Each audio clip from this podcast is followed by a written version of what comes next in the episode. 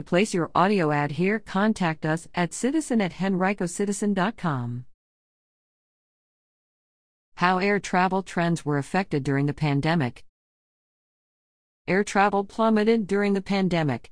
Experts say that travel trends will change as more people get vaccinated and begin traveling again. Over 1 million passengers have traveled daily since mid March, according to Transportation Security Administration checkpoint numbers.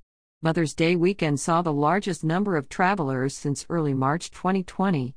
The total of passengers nationwide so far this year moving through TSA checkpoints is just over 40% of all traffic last year.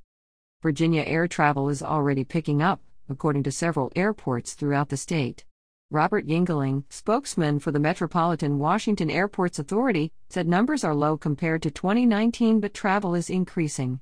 He speaks on behalf of both the Washington Dulles International and Ronald Reagan National Airports. Travel volumes at Reagan National and Dulles are still well below where they were at this time in 2019, Yingling said. We have seen gradual recovery since the pandemic. Troy Bell, the Director of Marketing and Air Service Development at Richmond International Airport, said that air travel has increased as more people get COVID 19 vaccines and with the warming weather. March comes around and then all of a sudden we see about a 60% increase, Bell said. We've seen a true increase and we think this one's going to stick.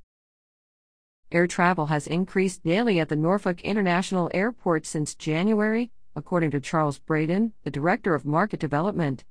We had a big surge around the holidays, Christmas and New Year's holiday, Braden said. International travel was decimated due to restrictive quarantine measures at the time in countries requiring travelers to take a COVID 19 test, according to Braden. Due to this, he said that international travel will not recover for some time.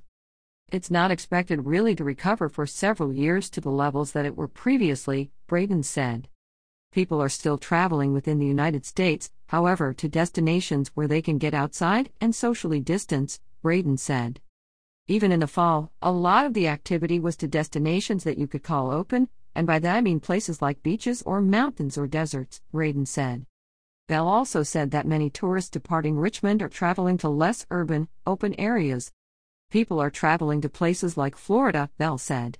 They're also traveling to some of the mountain destinations where the perception is lots of space, lots of fresh air, lots of elbow room, and few restrictions.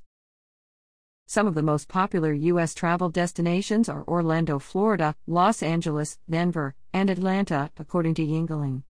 There are going to be a number of changes in air travel trends, according to Rick Hamilton, a senior distinguished engineer for Optum and a frequent business flyer. I think that leisure travel is probably going to pick up faster than business travel because everybody has this pent up desire for a vacation or to go see distant loved ones, Hamilton said.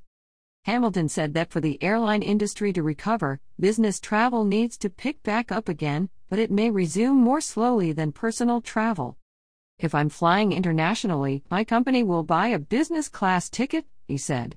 If I'm flying internationally on my own dollar, I tend to buy coach tickets, economy class, and so the airline industry needs business travel to resume in order for their business models to really work.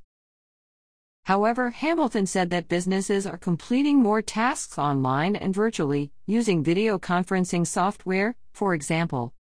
Even though businesses may have found an alternate method to traveling through the use of online tools, the prospect of better deals through face to face interaction could spark business travel once again, Bell explained.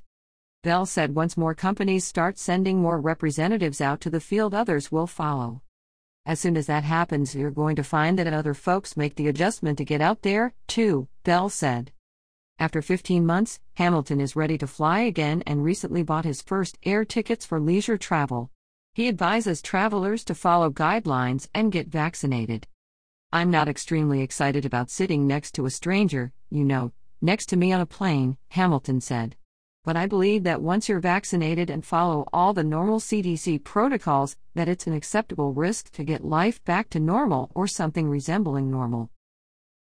The Centers for Disease Control and Prevention announced Thursday that vaccinated individuals don't have to wear masks or social distance unless a law or regulation requires it.